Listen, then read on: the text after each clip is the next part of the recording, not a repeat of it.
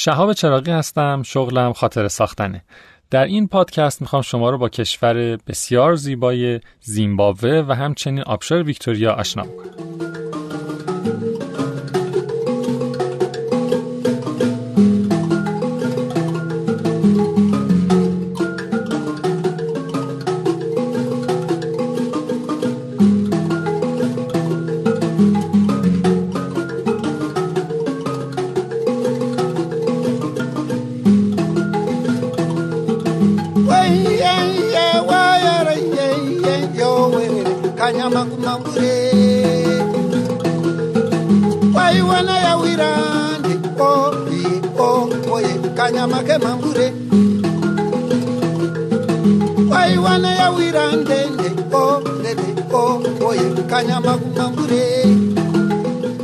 سفر من به کشور زیمبابوه به صورت یک سفر بکپکری بود. بعد از اینکه توری که در کشور کنیا داشتم به اتمام رسید، با یه پرواز خودم رو به کشور تانزانیا رسوندم و از اونجا هم پرواز بعدی رو به مقصد زیمبابوه خریدم که برم. اما رسیدن به این کشور خیلی ماجراها داشت. من زمانی که به کشور تانزانیا رسیدم، پرواز بعدیم قراره بر این بودش که 3 ساعت بعد انجام بشه تا من رو به کشور زیمباوه و پایتختش حراره برسونه.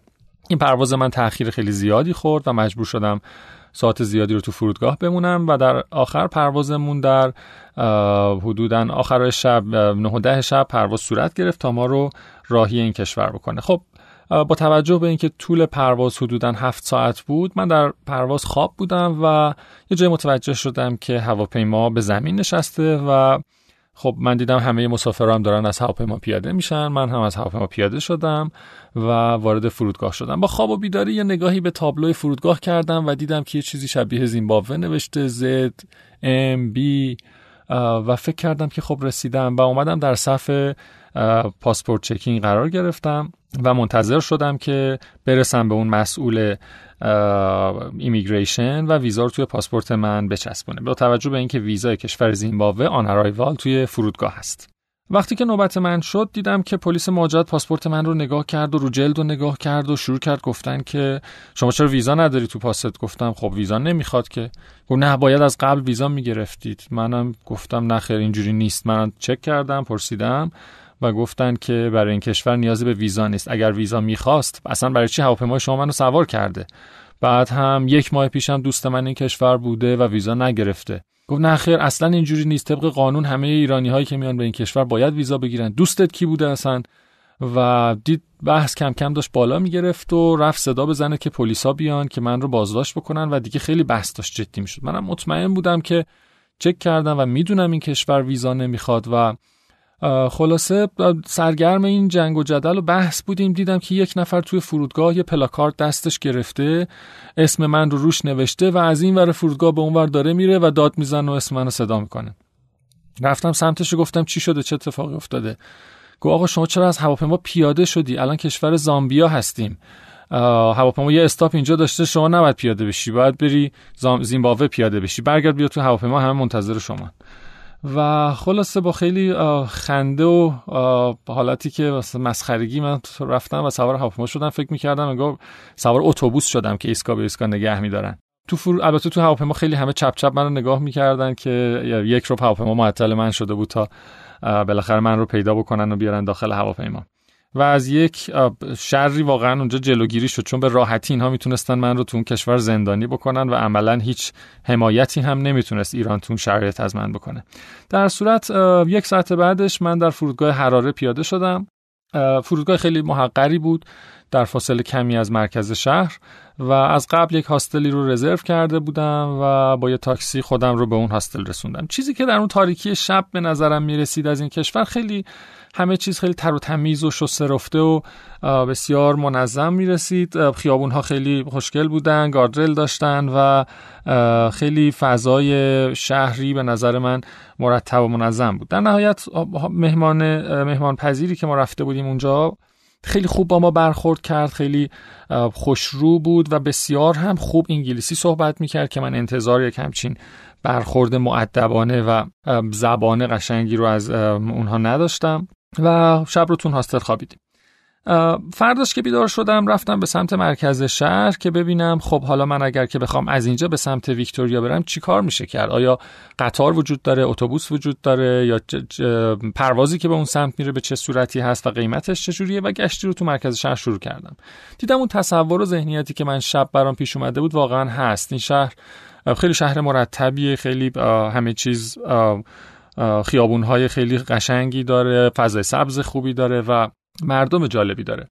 اما یه کمی برگردم به عقب‌تر، زمانی که تصمیم گرفتم به این سفر بیام خیلی من نسبت به این کشور ذهنیت‌های بدی داشتم. شنیده بودم که بزرگترین تورم تاریخ توی این کشور اتفاق افتاده و یک تورم 100,000% رو در سال اینها تجربه کردن که خب البته یه ذره پیشینش برمیگرده به اتفاقاتی که رابرت موگابه ایجاد کرده بود. رابرت موگابه کسیه که تونسته بود در سال 1970 پس از تقریباً یک قرن که این کشور تحت استعمار انگلیسی ها بوده، این کشور از استعمار نجات بده و استقلال بگیره براشون و خودش به عنوان اولین رئیس جمهور این کشور خودش رو روی مسند قدرت میشونه و البته دیگه کنار هم نمیره. و جالب بود که در سال 95 که من از این کشور بازدید کردم، این آدم در سن 96 سالگیش بود و همچنان هم داشت بر این کشور ریاست میکرد.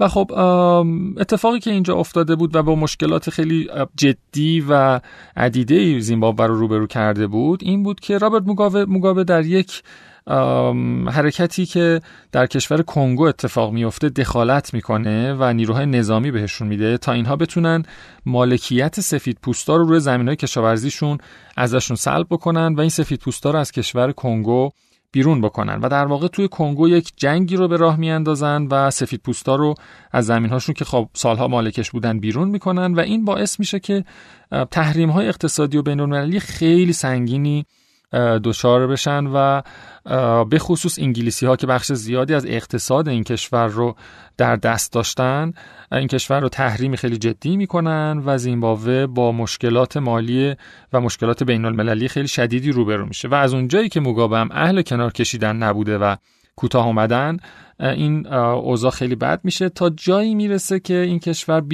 22-0 از واحد پولش حذف میکنه، اما باز هم اقتصاد این کشور فلج هست و همچنان داره تورم پدر مردم این کشور رو در میاره تا در نهایت وزیر اقتصادشون در سال 2009 تصمیم میگیره اصلا واحد پول این کشور رو حذف کنه و واحد پول کشورشون تبدیل به چند تا پول مختلف میشه. یعنی شما تو این کشور هم میتونید از دلار آمریکا استفاده کنید برای خرید، هم پوند انگلیس، هم یورو، هم رند آفریقای جنوبی و پولهای دیگه‌ای مثلا مثل یوان چین و غیره رو شما میتونید تو این کشور داشته باشید و همون رو هزینه بکنید و هر خرید کوچیکی هم که داشته باشید این ارزها قابل پذیرش هستن تو اون فروشگاه‌ها. و خب این باز یک تجربه جالبی بود که من تو اون کشور داشتم.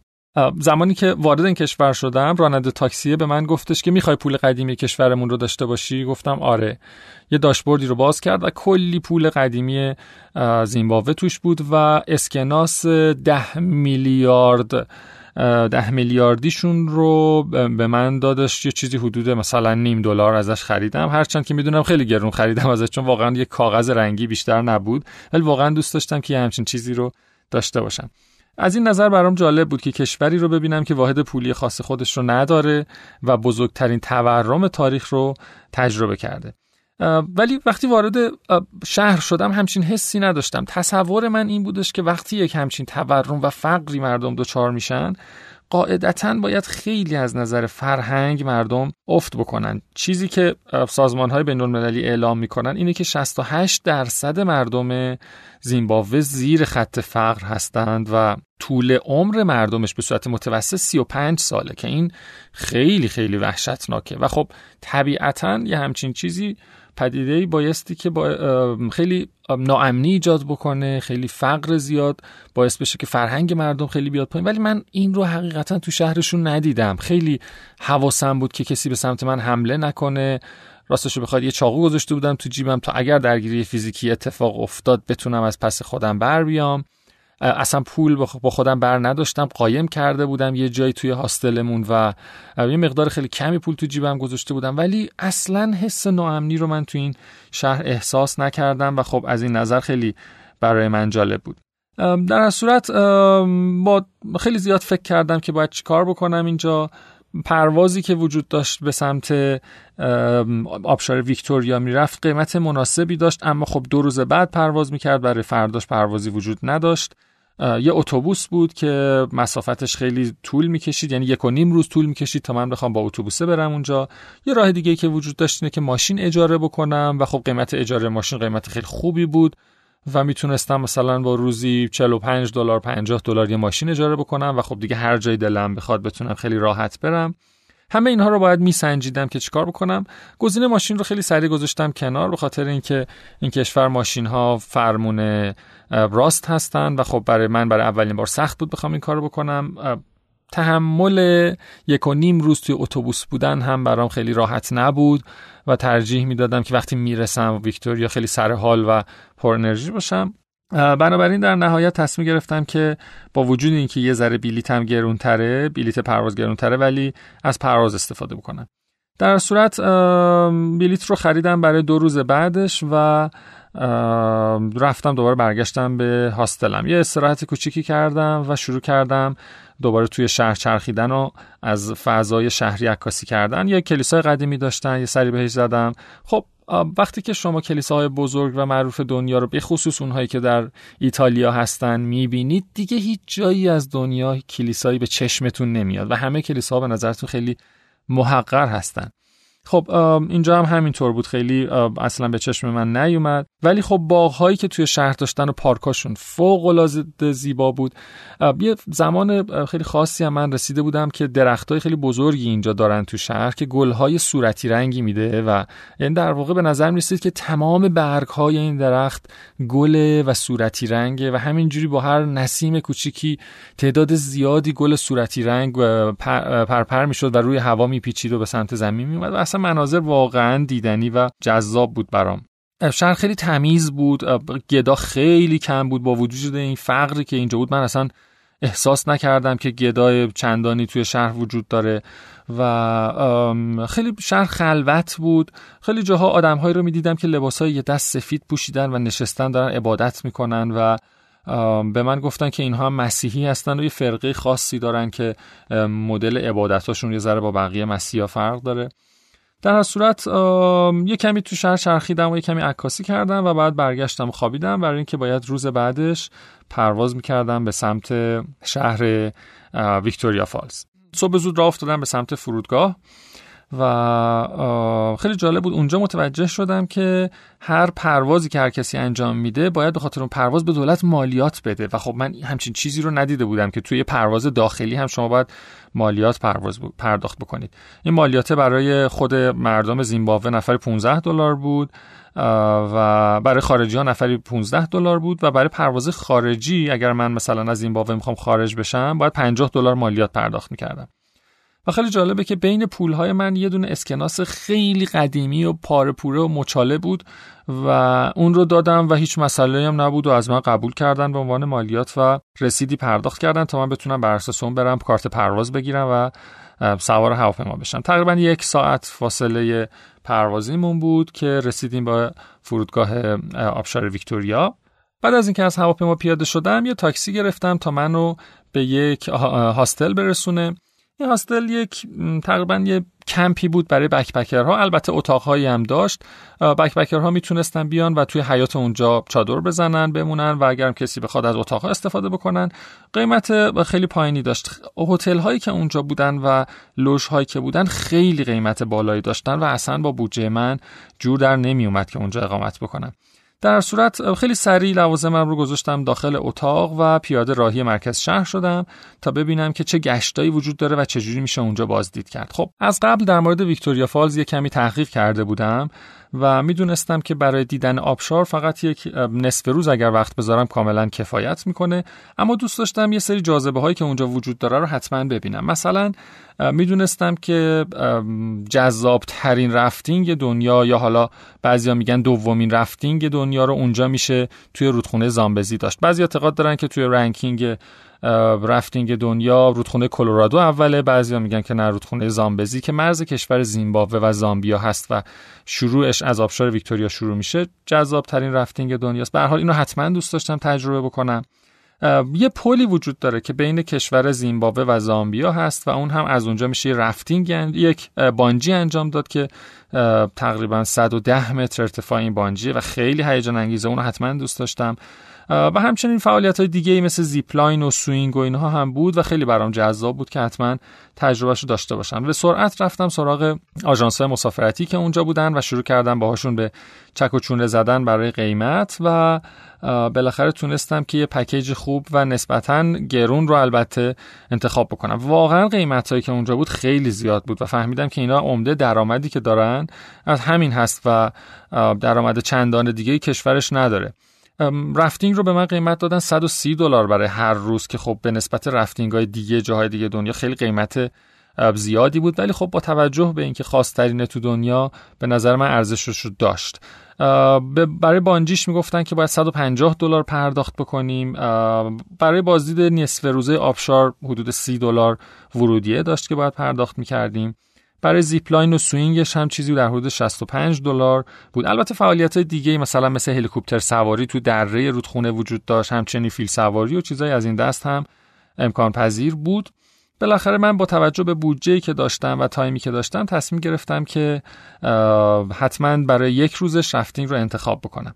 اولین فعالیتم برای فردای همون روز بود که ساعت 7:30 صبح ماشین اومد جلوی خونه ما، جلوی هتل ما و ما رو برد برای دفتری که مجری این برنامه رافتینگمون بود. خب یه صبحانه خیلی مختصری به ما دادن، یه توضیحات اولیه و یه قراردادی امضا کردیم و پول بهشون پرداخت شد و ماشین ما رو برد به سمت جایی که بهش میگن پل بزرگ و اول شروع مسیر رافتینگ بود. از دره اومدیم پایین، به صورت پله‌های فلزی نصب کرده بودن، وسایل و تجهیزاتمون رو بهمون تحویل دادن، کلاه و جلیقه و پدلمون و اینا رو بهمون تحویل دادن و یه آموزش خیلی مقدماتی سر پا تا بودیم، برامون توضیح دادن که باید چیکارا بکنیم و بعد روی قایقمون نشستیم.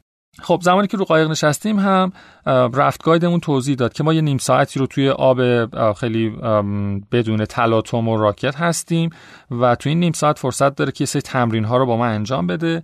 به ما گفت 28 کیلومتر طول رودخونه هست، 19 تا تنداب یا همون رپید داریم که از درجه 3 تا درجه 5 متغیره، حدوداً هم 6 ساعت طول می‌کشه تا ما بتونیم این مسیر رو طی بکنیم. اگر خیلی زرنگ باشیم، کمتر قایقمون چپ بشه و گروه منسجمی باشیم، شاید بتونیم 5 ساعته هم مسیر رو ردش بکنیم.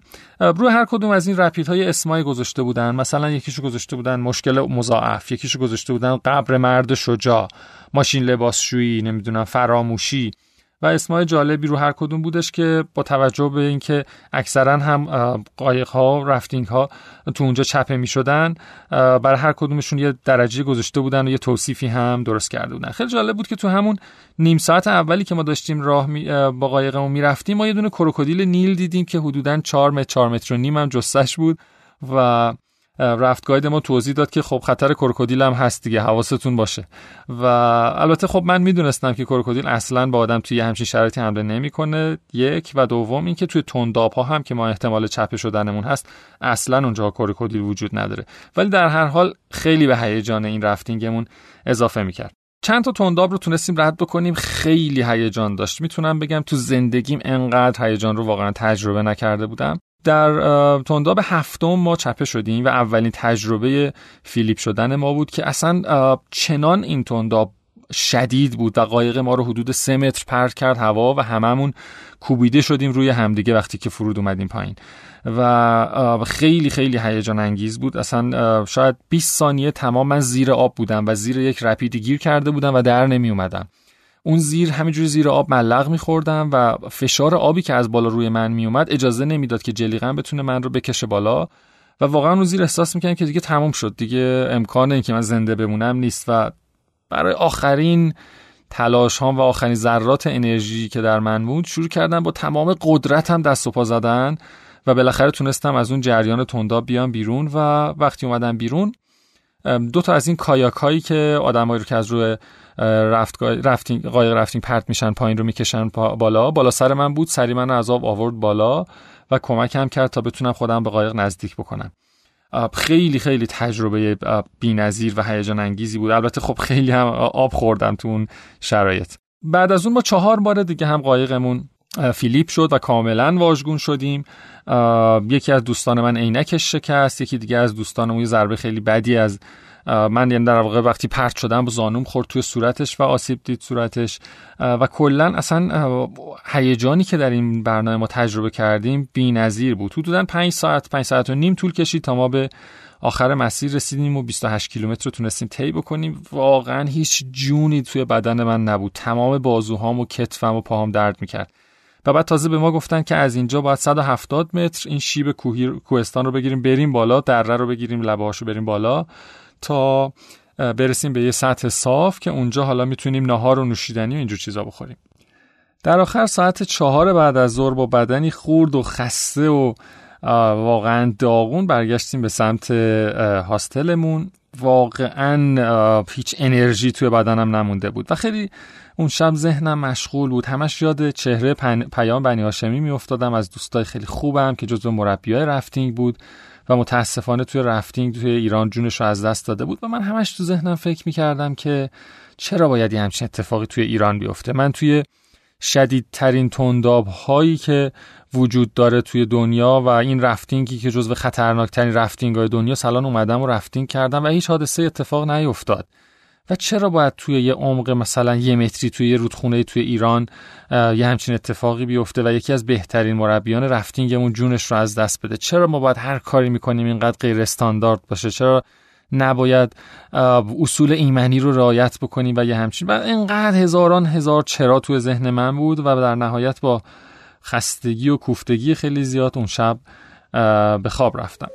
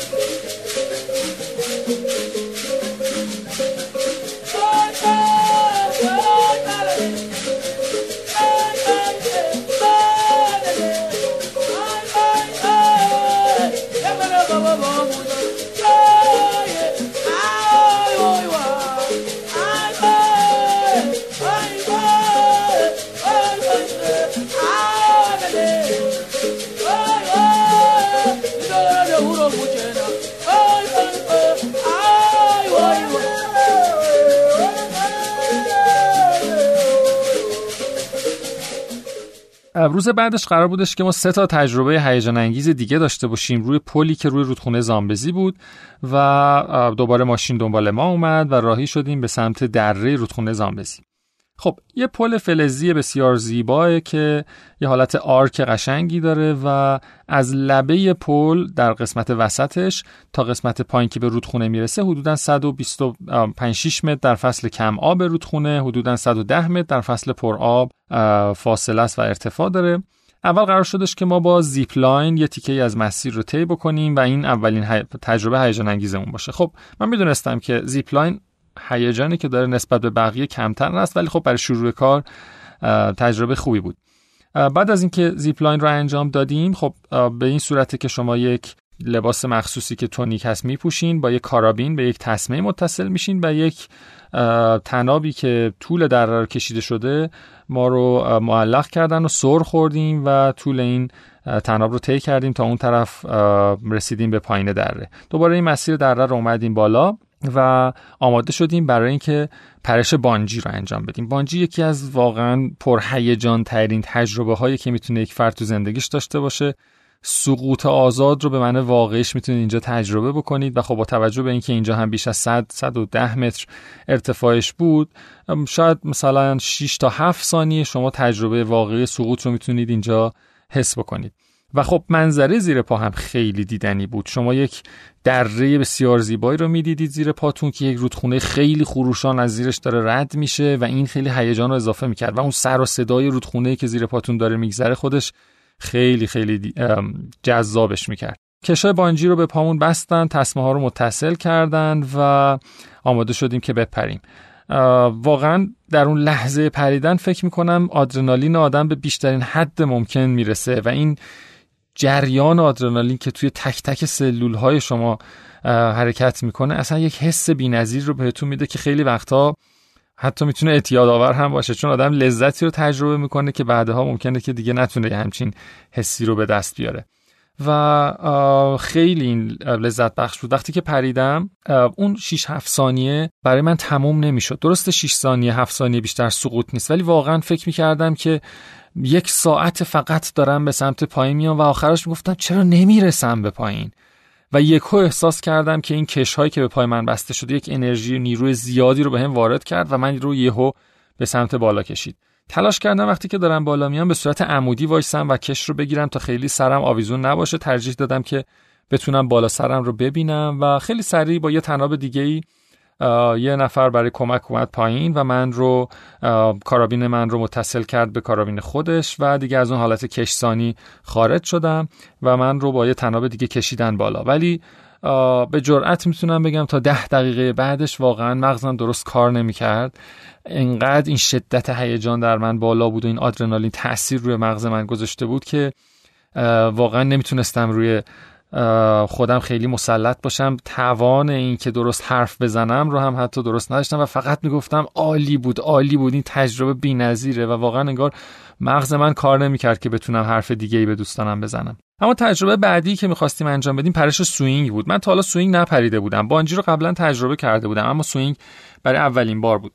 سوئینگ مثل یه تاب خیلی بزرگه، یعنی شما روی طناب میبندن به همین تونیکی که تنتون هست، هارنسی که بهتون داده میشه و بعد یه طنابی که یه حالت تاب میخورید، مثلا یه فاصله 100 متری داره، یه سقوط آزاد مثلا 60-70 متری انجام میدید و بعد طناب شما رو میکشه و به صورت پاندولی توی دره شروع میکنید به تاب خوردن. این هم خیلی تجربه عجیبی بود. من تو این یکی تجربه حقیقتش ترسیدم. دفعه اول که بانجی پریدم حس ترس رو اصلا نداشتم، ولی تو این واقعا میترسیدم، چون این طنابی که به من متصل شده بود با نیروی خیلی زیادی داشت منو به سمت جلو میکشید و منو میکشید که پرتم بکنه توی دره. و وقتی هم که پریدم خیلی بیشتر حس سقوط رو تجربه کردم به نسبت بانجی. واقعا نمیدونم چرا این اتفاق افتاد، شاید به خاطر اینکه بانجی رو من با سر میپرم و این دفعه با پاهام پریدم و اون حالت پاندولی که اون پایین میده اصلا قلبم رو اسمی کم داره میاره تو دهنم. شما وقتی تاب بازی میکنید دیدی حسیه که تو دلتون یه چیزی تکون میخوره. حالا شما به یه تاب با طناب 2 متری متصل هست، این طنابو بکنید 100 متر و بعد زیر پاتون هم یه دره‌ای که یک رودخونه وحشتناک خروشان داره زیرش میره و ببینید چه حسی بهتون دست میده. و دیگه وقتی که من از این پرش سوئینگ تموم شد و اومدم بالا احساس میکردم که اصلا دیگه نمیتونم رو زانوها هم وایسم. انقدر هیجان رو من در این روز تجربه کرده بودم که احساس میکردم دیگه هیچ انرژی در درون من باقی نمونده. یه کافی شاپ همون نزدیک محل پرشمون بود، البته توی کشور زیمباوه قرار گرفته بود. رفتم همونجا و یه مقدار از این نوشابه‌های انرژیزا، یه چیز قندی به علاوه یه قهوه خوردم و تازه تونستم یه ذره ریلکس بشم و احساس آرامش بکنم. بعد احساس کردم که وحشتناک گرسنمه و با وجود اینکه کل این 3 تا پرش ما، هم زیپلاینمون هم سوئینگ و بانجیمون، کلا 1 ساعت هم طول نکشیده بود، ولی من خیلی خیلی گرسنم شده و همونجا یه دونه ساندویچ هم خوردم و بعد از اونجا راهی شهر شدیم تا بریم در هاستلمون استراحت بکنیم. وقتی که رسیدیم به هاستل احساس میکنم خیلی خستم و باید بخوابم و فکر میکنم ساعت 4 و 5 بعد از ظهر بود و رفتم در اتاقم و خوابیدم و به طرز عجیبی فردا صبحش بیدار شدم. فکر میکنم بیشتر از 14-15 ساعت رو من در خواب بودم، در حالی که فعالیت فیزیکی چندانی نکرده بودم و همه اینا تأثیر این هورمون آدرنالین روی بدن من بود. و وقتی بیدار شدم انقدر پر انرژی و سرحال بودم که کمتر در خودم شاهد یک همچین تجربه بودم.